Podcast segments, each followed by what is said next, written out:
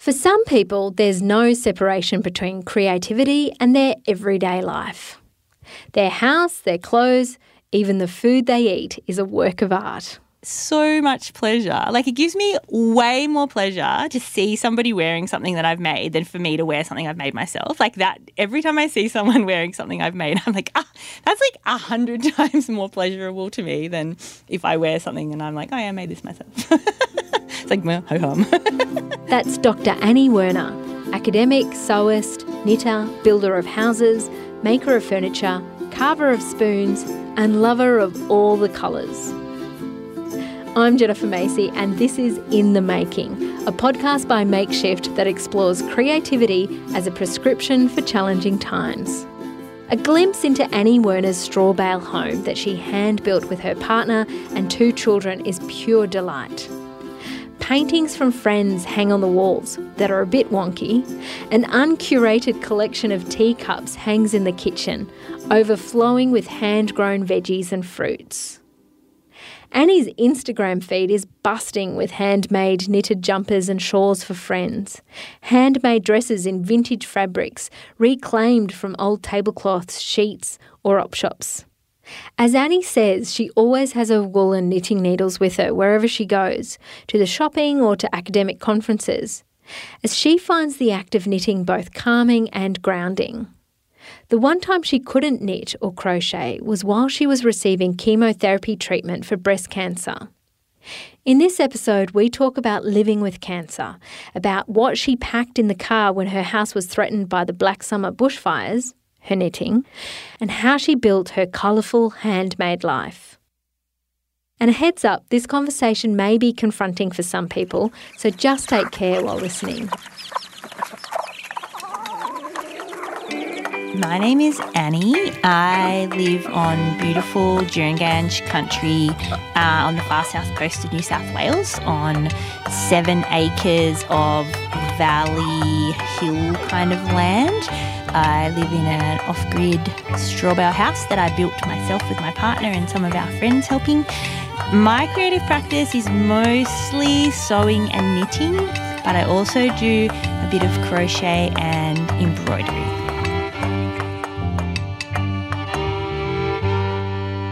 Uh, well, I've only started knitting in the last three or four years. Um, I learned to sew and crochet from my mum when I was a child, basically.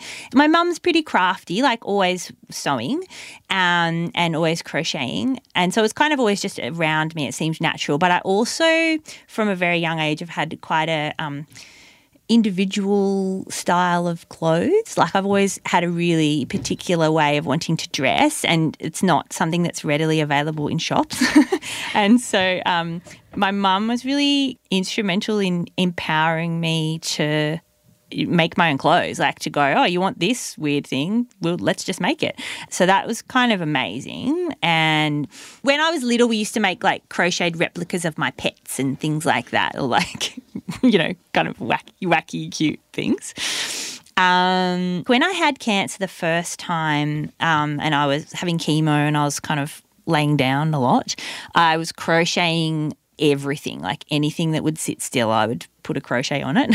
And um, and so that was I got pretty hard on crochet then, and then I started knitting when I discovered a knitwear designer called Stephen West who makes these kind of really wild, colourful, um, amazing things, and I just was like, I just want to make those things. So I taught myself to knit, jumped really in the deep end. Like the first thing I ever made was quite complex um, and ne- just totally took off. Like never looked back. Knitting is just, I can't even think about my life pre knitting. It's like, how, what, what was I doing with myself before I learned to knit?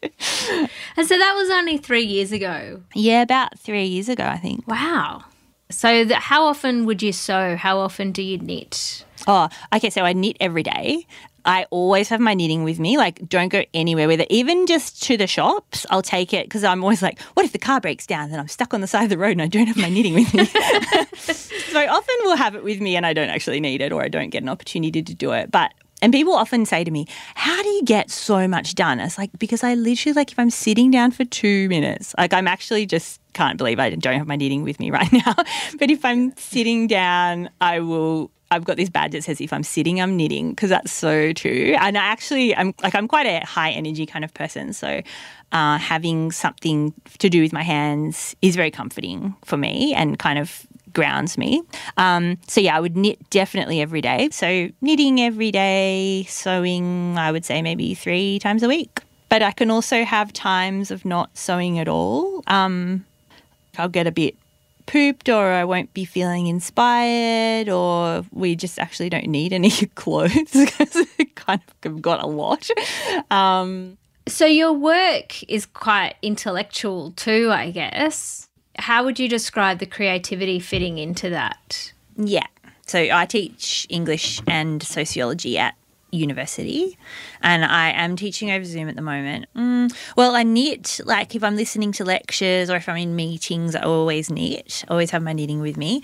Um, it keeps me really focused in like keeps me very present in what's going on to have some have to be busy with my hands and you know like if i go to a conference or yeah any kind of academic gathering i always have craft with me which is actually pretty common. Like there's quite a few of my colleagues will also have knitting with them and you know, it gives you something to keep your hands busy and it really stops my mind from wandering if I'm knitting.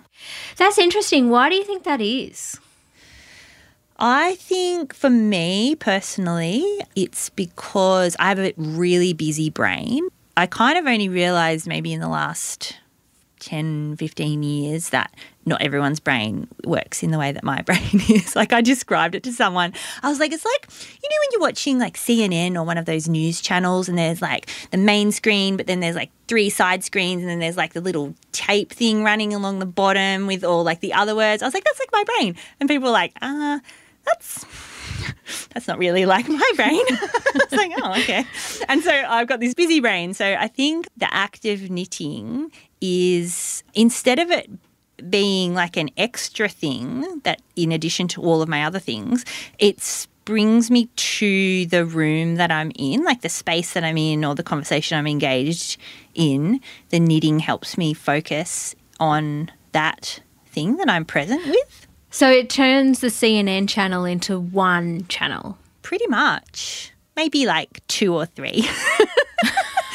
less less than normal. Sewing, I think, because I've been doing it for so long, and I do tend, like, I don't really overstretch myself with sewing. Like, I recently just made Genevieve um, a Bloomsbury blouse and it's like a high neck and a ruffle and it's pretty hectic. And like that was a day of full concentration on the sewing. But like how hard that was made me realize how much I don't normally concentrate with sewing. Like it's, I've just been doing it for so long and so much. Like I've had times in my life where I've sewed for markets or for shops. So I pretty much have never not made my own clothes. Um, but it's always been super colourful. Like I'm not one of those sewers who just makes like a homemade version of the thing you can get at the shop. Like you know, I've only just started sewing with patterns. So that's after probably 35 years of sewing.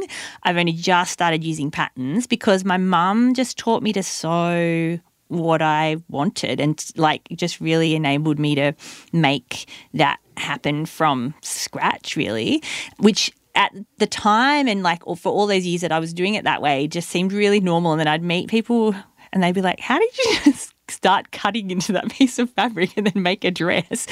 But it just seemed kind of like a natural process for me because that's how I'd always done it like for Christmas, my friend gave me a thumb drive full of sewing patterns, and that's been my entry into the world of pattern sewing. So that's been kind of a fun thing. But I'm also still just you know, like Genevieve just had a, Genevieve, my partner, just had a birthday, and I made her a few items of clothing, and like they were all just kind of self drafted things. Like she described what she wanted, and I um, made them for her. That's called pattern cutting, isn't it? Pattern drafting. Well, the thing is, I don't actually draft a pattern. Like, I just actually start cutting up the material and then I sew it together. So, um, so you know, I kind of on Instagram will often say, this is from a self drafted pattern, which makes it sound like I made a paper thing, but I literally never do that. So it's a bit misleading, really. Does that mean that you're just able to see in 3D? Like you can Mm. visualize how this flat piece of Mm-hmm. fabric is going to turn into what is essentially a sculptural object? Yeah, I think um, that is definitely it. Sewing for Genevieve, like she's definitely the person I sew for the most, and I really understand her body and what bits she needs to fit in a particular way where. Because I've been sewing for her for 17 years. So that's like, it's quite intuitive now. Like sewing for myself used to be a bit like that, but my body's changed quite a lot since I had a double mastectomy. And then I've also been on hormone therapy for the last two years, which has put me through a pretty hardcore chemical menopause, which has changed the shape of my body a lot as well. Like, I actually don't understand what my body is like anymore. Um, so that's kind of, I guess, in a way, that's why I enjoy sewing for Genevieve because it's like, ah, I know what you're like and I know what suits you. Let's do that.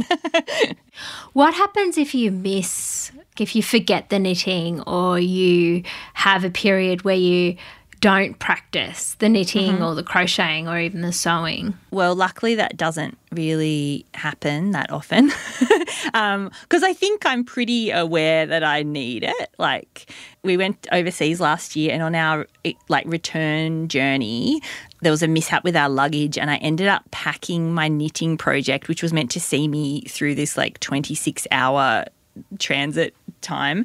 I accidentally packed it in my checked luggage, and I didn't have it. And it was just like. Um, like I literally cried. It was so bad. So yeah, I do. I get a bit. Um, I think I get a little bit anxious if I don't have my knitting with me. Like it's a pretty comfort mode. But yeah, I can't even remember a time when I would have had even a week of not making something. Does it provide comfort in that it switches off the worry? Hmm. I think it's more that grounding, being present kind of thing because you have to be pro- quite present with what you're doing. And, you know, that's like a major tenet of all kinds of meditation and um, Mindfulness. mindfulness practice. Yeah. So I think it's like for me, it's a version of mindfulness. Like I've never gotten into meditation or yoga, but I think knitting and other kinds of craft satisfies that for me anyway. Like, and building as well. I think is very present. You're in your body, you know, your craft is very embodied. Um, it does a bit of that kind of meditation thing.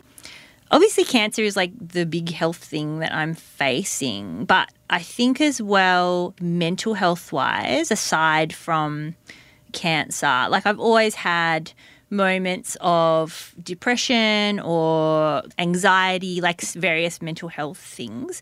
Um, and I would say that the craft stuff is mostly helpful with that side of my my health.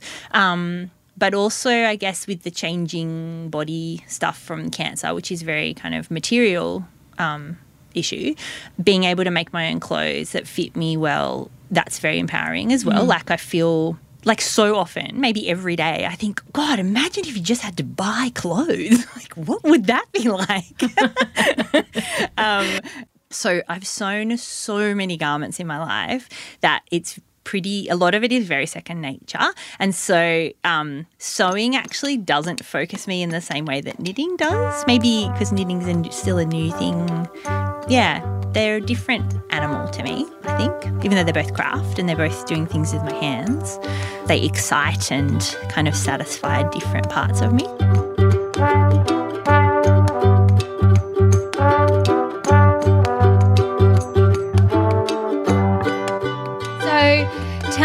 about your cancer story. So I think I was about 35. I got diagnosed with ductal carcinoma in situ, which is um, like cancer in the ducts, I guess. uh, and but also two tumors. Um, and I had chemotherapy and a double mastectomy. Um, Did you feel lumps or like because 35 is pretty no. young? Yeah, it was young. Um, I had a bleeding nipple, and I went into the doctor, and she was like, "Oh, that's not good." um, and so yeah, it happened really quickly from there, um, and it was quite aggressive. So they took action very quickly. We were living in a tiny house, which is 24 square meters, the four of us. No running water. Like we had a bucket toilet. Um, just a fire bath was our only kind of cleaning situation. Um, we were totally off grid. We were running a chicken farm and a small species abattoir. Um, and yes, we had this kind of pretty wild life. And then it was like, oh, and also cancer. like so many things as well that I felt really surprised by. Like, um, you know, they go, oh, a bit of nausea. And then it's like, "Mm, that's not a bit of nausea. Like, that's not what that's like. And, you know, like, um, you know, so many different side effects and so many different kind of pains and bodily aches and um, just kind of, yeah, it's just really full on experience. Like, definitely the most full on thing I've ever been through in my body. And then Yeah. Mm. the whole tiny house stuff. I mean, I think a lot of people might even struggle to live like that. If like it's like camping. Mm. But then, Mm-hmm. you know, when you are sick, you sort of do want to just have a shower, right? Yeah. Yeah. It was like we had friends in town and I could go and have showers at their place. But like, you know, we was all sleeping in a loft and I couldn't climb the ladder, so I was sleeping outside. it was the middle of winter and also because of the bucket toilet, like my poo and everything was cytotoxic after you have chemo. So you're meant to like you know, when we were kind of going in for the briefing, they were like, "Oh, and you've got to flush the toilet twice." I was like, "Okay, um, we actually don't have a flushing toilet. We've got a bucket." and they were like, "Oh, okay. Well, you're going to need a different bucket, um, and maybe just dig a hole right in the middle of the paddock, away from any tall trees, and that can be your toilet." Really? Yeah, because it's super toxic. So um, that was like my winter um, of that year was pooping in a hole in the middle of a paddock and sleeping outside and crocheting anything that would sit still. Did you crochet while you were having the chemo? Because you have to sit there for ages, don't you, with just the poison going. Um, yeah, I couldn't crochet when I was actually having the chemo. Two reasons. One is you've, you've got a cannula in your hand, so you can't really move your hand. But also, um, they put a lot of ice packs on your hand to stop your fingernails from falling out. So I couldn't do any crochet. Also, this on my second chemo, I had a um, I think they said like my body was shutting down to stop the poison from coming into my body. So I had like this emergency situation. And then on the next chemo after that, they had to sedate me to stop my body from doing that again. So for my all the chemos after my second one, I was pa- basically passed out because they'd sedated me Right. um, which was fine by me because it was disgusting. Um, so yeah, I unfortunately could not crochet in the chair, but you know, like once I got home and because I'm really active and I really love getting things done and building and being productive and making stuff like all the time. And it's actually a huge part of my identity. So it was really nice to be able to do something a bit gentle while I was lying around. It was just a really comforting thing to kind of do with my hands and remember that I could still make things even though I was a bit, you know, incapacitated in other ways. Um, and I couldn't help with the farm at all because I was immune compromised, so I couldn't go anywhere near the chickens. So Genevieve was doing that all by herself. Um, and that was pretty hard because that was something that we had worked really hard on together. And then I was kind of excluded from that. So it was nice just to be able to crochet. And I made a lot of presents for people. Like I did a lot of stuff to kind of just give away, um, which is basically most of my craft I give away. Like I don't make that much stuff for myself.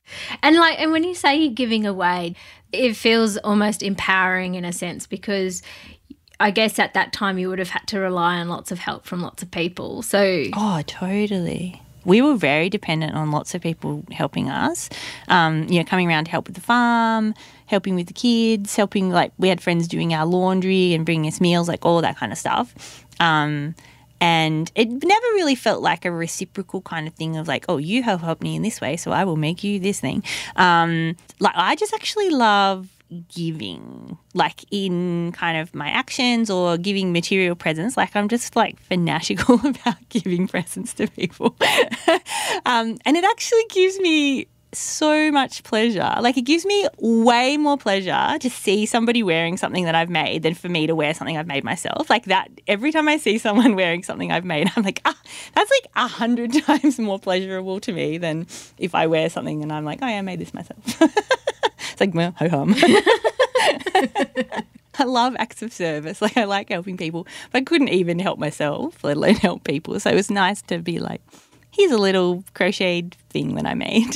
How did you face those bodily changes? Because a, a double mastectomy is pretty full on. That's yeah, a... I had big boobs too. like it was, it was a, um, and I chose not to get a reconstruction for lots of different reasons, like kind of political reasons, feminist reasons. Um, I really resented the fact that that would be paid for by Medicare. I was like, mm like, sure, yes, I understand the reasons for that. Like, some women feel really devastated that they've lost their boobs, and it's a mental health care thing to enable them to have a reconstruction. I'm like, but why do we live in a society where that is the way to make people feel better? And I've done a lot of write, academic writing about that as well. I also was just like, oh, a foreign thing in my body. And, you know, and you hear these horror stories of people's implants exploding and then having to go back to hospital like multiple times. I was mm. like, I just want to be done with that. And readjusting to having a flat chest was kind of different. Um, liberating in some ways, sad in some ways. Like sometimes I still do go, oh, maybe I should have got a reconstruction. This dress would look nicer if I had boobs, like that kind of stuff. like I kind of see it as an exercise in just going, like challenging that part of myself. Like, why, why do I think that would look better with boobs? Like, what is that about? Yeah. So relearning my body shape was partly about the boob thing, but partly about like putting on weight when I had the hormone therapy and like just that menopausal shape change. Like that's been quite pronounce. Like I don't I have this diff, really different body shape now. So your clothes don't fit. Well, I mean, they do because I'm constantly revising things. It's more that like the things that used to suit me for so for my whole life. Like if I wear this kind of style of skirt with this kind of thing, like I, you know how you get that yeah. sense of what suits your body, and then all of a sudden that was like all out the window. It was like, oh, okay, starting from scratch, and I'm still like experimenting now. Like, oh, okay, well, how does that look? But I'm also really always drilling down into how I feel and trying to not really think about how I look. Like just go, oh well, I want to make these pants like these pants that I'm wearing now. They've got these cats all over them and big pockets on the side. And some people would say, oh, those pants don't suit your body style, but I actually really like them and they feel good and comfy and they've got all the things I want. So I'm really kind of drill down. I'm trying to drill down into how things make me feel rather than how they look because I feel like that obsession with looks is something worth challenging. Definitely. And that's why, like, Genevieve is such a muse for me because she's very tall. She's a real pear, like, beautiful pear. And shop clothes for her, we often just go, I just don't even know what you would buy or where you would buy it and how it would look or fit on you. It's just so inspiring to me to so for someone who can't find clothes in a shop. And I'm actually doing a really exciting sewing project for a woman who, my dad's girlfriend is a carer, and she's got a client who's the same age as me, and she's got I think MS. So she's she's obese, she's chair bound, she's bariatric, so she has a bag and a permanent catheter, and she's got frontal lobe damage, and she just has to wear the ugliest clothes because people can't find things to fit her and it's all synthetic fabric and disgusting colours.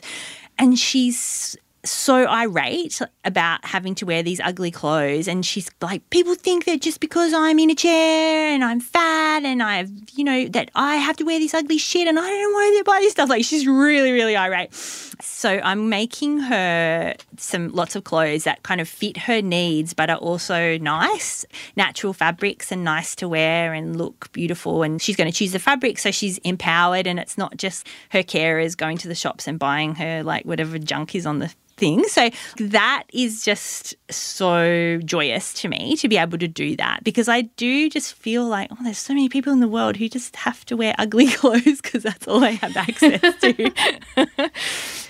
But if we talk about the creativity, mm-hmm. where does the creativity come in? Because this all feels like really practical solutions to, mm. you know, things. Mm-hmm. Or how do you see that crossover?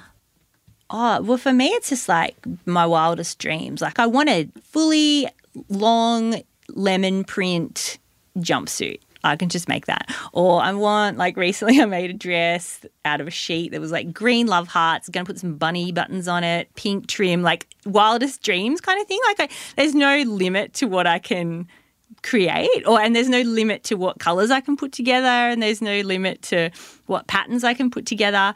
Yeah, I just don't really like limits. no limits. And I think like that's the thing about as well making the house, you know, like I was able to just go, okay, well, I want this and I want this and I want this. Which is um, like for example, I want pink window shutters pink window shutters, yellow, win- like fully lime yellow window shutters, and like a conventional house. You can't just go to a normal builder. Can you just do all this wacky stuff? um, like even not straight walls. Like we don't have really straight walls in our house. and that's like partly by accident, but partly like when we were rendering them, and that's one of the things I love about straw bale walls. They're really organically shaped. I was kind of half joking, but also half serious um, with our friend Belle, who was helping us render. I was like, it's like a, it's a feminist issue. These straight lines and right angles that people put us in houses. so you know, I'm kind of like embrace the wonkiness, and part of it is because I'm not a trained builder and I don't actually know how to make things straight. But a part of it is also like, I actually don't care about making things straight. I'm not interested in doing that. I so I built this little craft ensuite off our bedroom. Of course, none of it's straight so I had all these like weird gaps around the windows, and I just shoved pom poms into them. like solution. um, so yeah, my craft room's kind of like clad in pom poms inside. But yeah, I just love that creativity and just being like, oh well, the rules say you got to do it this way, but also this other way works and that is just so fun and empowering to me. That's why i love making stuff. Uh, how much sense of satisfaction do you get also when you're you're living in your house that you've built by hand and oh, created? It's amazing. I, it's my favorite, most proudest achievement, and it's really imperfect. There's so many things that if you were a professional builder or even a person with attention to detail, you'd like walk into our house and be like, oh, gaps I see everywhere. But I also, you know, so many stories in the house as well. Like for when we raised the walls, we had like 25 people, friends and strangers, came from all over and stayed with us and helped us put the walls up. And, you know, some of the people who helped were our very, very dear friends, and then other people just kind of came by. And so it's just like living in a story in a way. And like every day you go, oh, yeah, that, remember when we did that bad thing? Like, it's just like, like the story of our dining table, for example. So Genevieve always had this dream of being able to have a big enough table to fit everybody in. Oh, I was like, I'm going to make you that table. So I had like bridge timbers and old wooden fence palings. And I was like, I'm just going to build it in situ because then I'll know exactly what size and shape it can be, right? So, so I made the top of it on the floor in the dining room, and then because I hadn't thought it through, it was like, oh, that's actually too heavy to lift, and I need to sand it, so I need to take it outside. So just like three people, we kind of like just edged out the door. I sanded it all down, and then the legs are like these massive bridge timbers that I got at an auction. And it took like two people to carry in each leg. And then we laid out all the legs. And then me and my dad and my friend and Genevieve all lifted the tabletop up onto it. And the whole thing is so heavy, like none of it's fixed together. It all just kind of stays there because it's just enormous. it's just, yeah. like we can fit 22 people around the table. Wow. I get to tell that story so many times. And people are always like, there's this real sense of joy of like, that's cool that you made that table, but also it's not this perfect thing. And there were all of these kind of hurdles along the way, but that really feeds into why it's a joyful thing to like be a part of.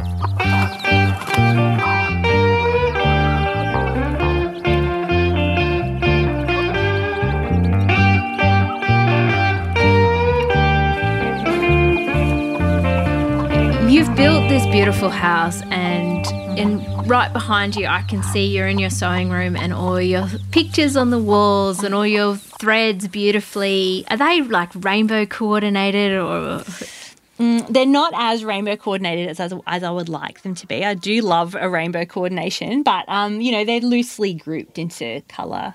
Yeah, and you're surrounded by all your fabrics and and you've got this house that you've hand built, mm-hmm. and then there are bushfires. Mm-hmm. What does that feel like? well, uh, it was awful. Like, like the individual trauma and the community trauma of those bushfires is so ongoing, and it's like nine months later now, and um, people are still really living that in a daily way because there's just so many reminders of it. Like everywhere you go, you can see burned out stuff. People still haven't had their houses taken away. There's still people like living in caravans in their burnt out blocks. And, you know, we've got friends who, or Genevieve, like my parents in law, lost their house and close friends lost their houses. So it's very real and very present. It's not, oh, bushfires, they're over there's not smoke and orange sky all the time anymore, but it's still like, oh, that's really still alive. Um, Did it feel more threatening to your family that the bushfires were coming close to your house, considering that? And not to say that other people haven't invested, because mm. when you lose a house, it is devastating. Mm. Just yeah, I think it is different though. Like people, like we know people who are just like, oh no, I'll just walk away from the house. Doesn't matter. I can buy all new stuff. Like there's very clear, people have that very clear attitude. I do not feel like that at all because our house is like a whole lifetime of collected and made stuff. But our plan was always to stay and defend the house because I just was like, this house is two and a half years of every thought, all my physical energy, so much planning, like the financial stuff it's like just such a huge investment that I just was like, I'm not walking away from this house. Like, I'm not walking away to let it burn. So, our plan was always to stay and defend, but we were doing like a practice run of how we would defend the house. And our pump, our firefighting pump, clapped out. So, we ended up having to walk away from the house, which was like, hard because it's not what we had planned to do. I didn't want to do it but I also felt very strongly that it was the right thing to do. Like it would have just been stupid, like beyond stupid to stay and try and defend without a firefighting pump or with a broken firefighting pump. Um, so I knew that's what we had to do. Um, it was also a very adrenalized decision because it was like bang, bang, bang. Oh, fire pump's broken. We have to leave. There was no time to kind of agonize over it. Did, did it feel more heartbreaking knowing that the house wasn't just a house that you could replace. It was that, mm. you know, two years of hand built creativity. Like, for sure. Well, also was like, yeah, as we drove away, we were like, we're not doing that again. Like, we can't, I could not build a house like this again. It's like, I'm done with that. Because we also built our tiny house. So we've actually built two houses. I'm just a bit spent from that. Like, I'm super glad I did it. It's the best thing I ever did don't want to do it again. Couldn't do it again. So how long were you away? How long were you away for? We were away from for about three days. Um, we went into town to our friend's place. So there was a Saturday where the forecast was just awful, and the message that everyone received in the whole Bega Valley was we are only going to defend Bega Town. If you stay and defend your house, you're going to be on your own. Bega Town's all we can focus on. So that's your safest place to be and the fire prediction map had our home in it. So, yeah, we went into town to a friend's place, and there was a moment on that Saturday where we actually got three notifications that our house had burned down. So, we had three separate sources telling us that the fire was at our place. Um, and so we were just in town just like losing it basically because we're like this is like it's happening. Um, so you're already in grief mode. Totally. And we were already in grief mode as well because um, genevieve's parents house had already burned down and so many people had already and i was in so much grief for the bush and the animals. Like that was actually not the biggest, but like as big a part of it for me. Because um, mm. that's part of the reason we moved here, you know, is this incredible landscape. So that all being gone was really heavy.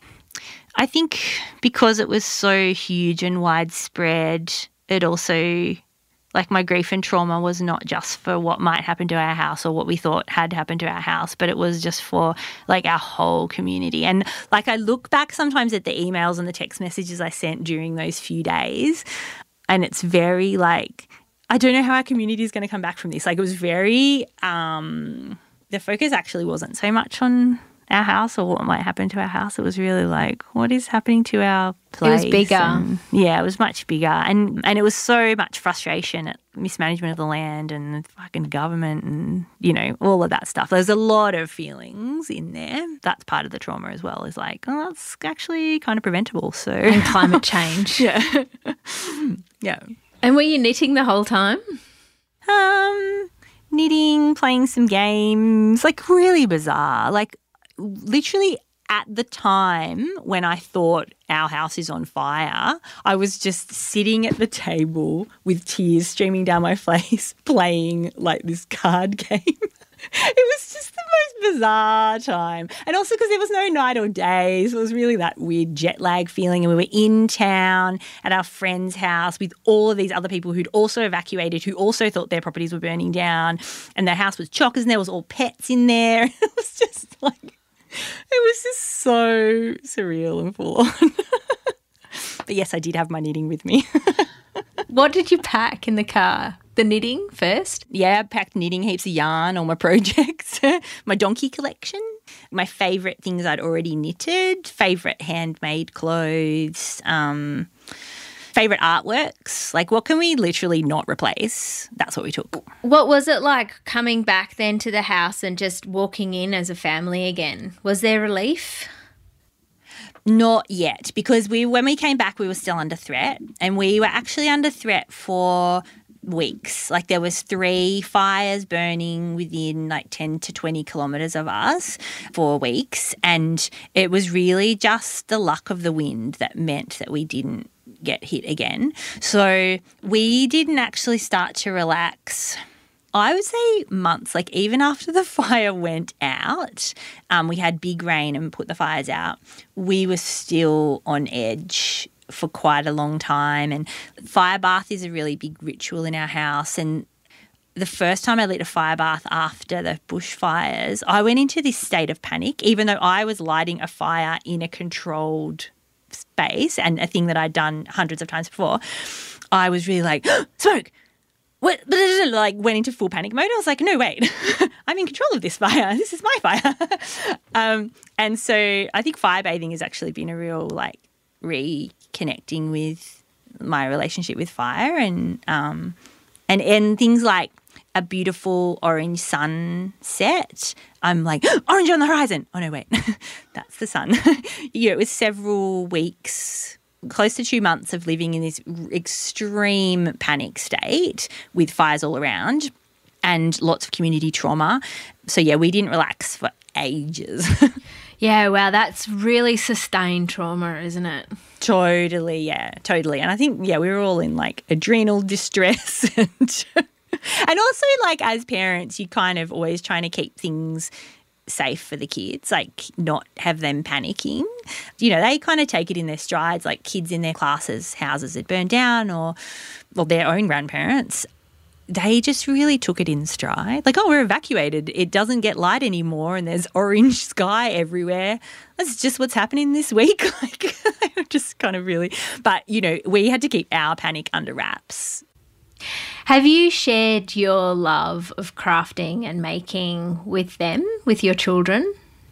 Yeah, totally. I was, not now because of COVID, um, but I was a craft guardian at their school. So they went to a Steiner school. And so I was always in school helping with the craft, going into the classes, helping with the craft. Um, and obviously, they just always see me doing craft.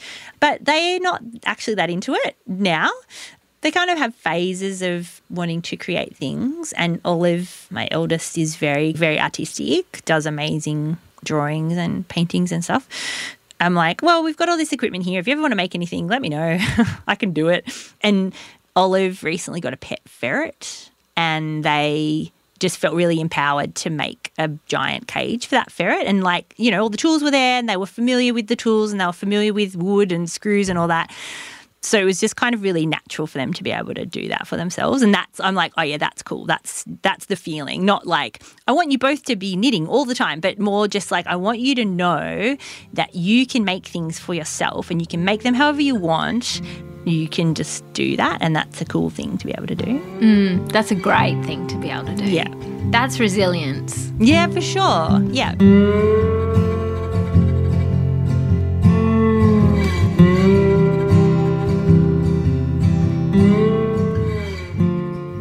So, how have you found your craft and your creativity now that, like, the second time round that you found out about the cancer? Did you turn to your craft and your practice for for comfort? Hmm. I think this time round has just been too big. Like it's, I think it's been a real emotional, intellectual journey for me. That's not been handicraft based. Like I feel like the handcrafts kind of like give me joy and give me mental relief, I guess, uh, in that they manage my anxiety, they kind of manage my depression and other things. And it's also just like reminding me who I am because it has been something that I've done for so long. It's like, ah, all of these crazy shit's going on. There's weird things growing in my body, but I'm still super good at knitting, can still make presents for my friends and so for my wife and like do all of those things that have been a constant. And I think that's kind of what I need to focus on is like I still because it can become like really doom and gloom of like, oh my god, the secondary cancer and whoa. Um, but I think like psychologically, it's really important to go still have an amazing life, like such a beautiful, amazing life that we have built in this really kind of um, determined and um, intentional way. I have that life and I have these craft things that I've always done. And in a way, I'm just getting better at those crafts because cancer made me be a bit more city down. so I get more practice time. Um, so I think it's really good to just focus. I can I can still make my whatever crazy outfit I want, and I can still like make beautiful things for my friends and see them looking beautiful in the things that I've made for them. So that's the comfort that I get from the craft.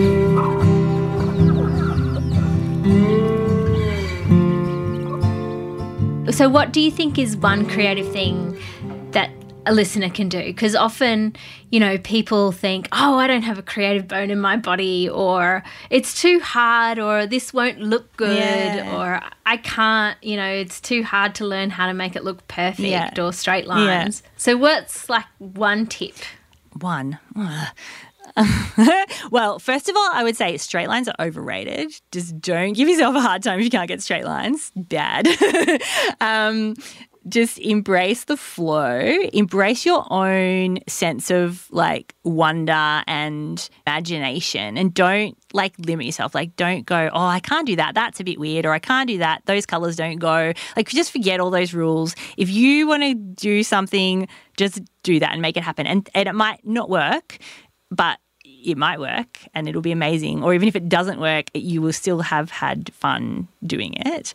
Um, yeah, have fun and don't beat yourself up about it if things don't work because sometimes they don't work and sometimes they're cooler if they don't work. what do you do with the things that don't work? Make them into something else. Thanks very much for talking to me. oh, thanks. It was really fun. A big thank you to Annie Werner, knitter, sewist, and builder of a beautiful handmade life. To see all of her handmade creations, Annie's Instagram handle is Dr. Annie Autumn. In the Making podcast is by Makeshift, a support and education agency connecting creativity and mental health for social change.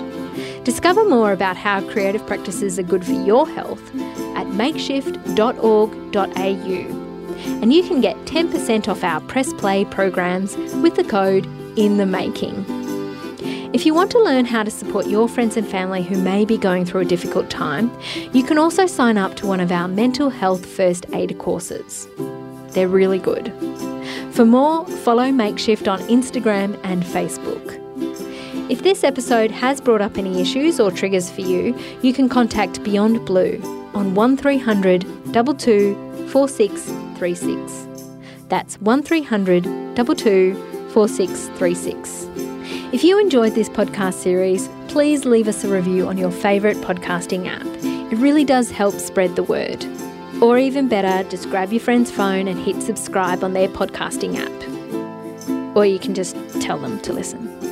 The theme song, Bring Down Those Walls, was written and performed by Elana Stone. Additional music by Smith and the Devil. Our sound engineer is Chris Hancock. Logo and cover art are by Kiara Mucci. You can find links to all their work in our show notes. Makeshift was co founded by Caitlin Marshall and Lizzie Rose. I'm Jennifer Macey. Thanks so much for listening. This podcast was produced on the land of the Wodi Wodi people of the Dharawal Nation. I acknowledge and pay my respects to the original storytellers, weavers, and artists of this land.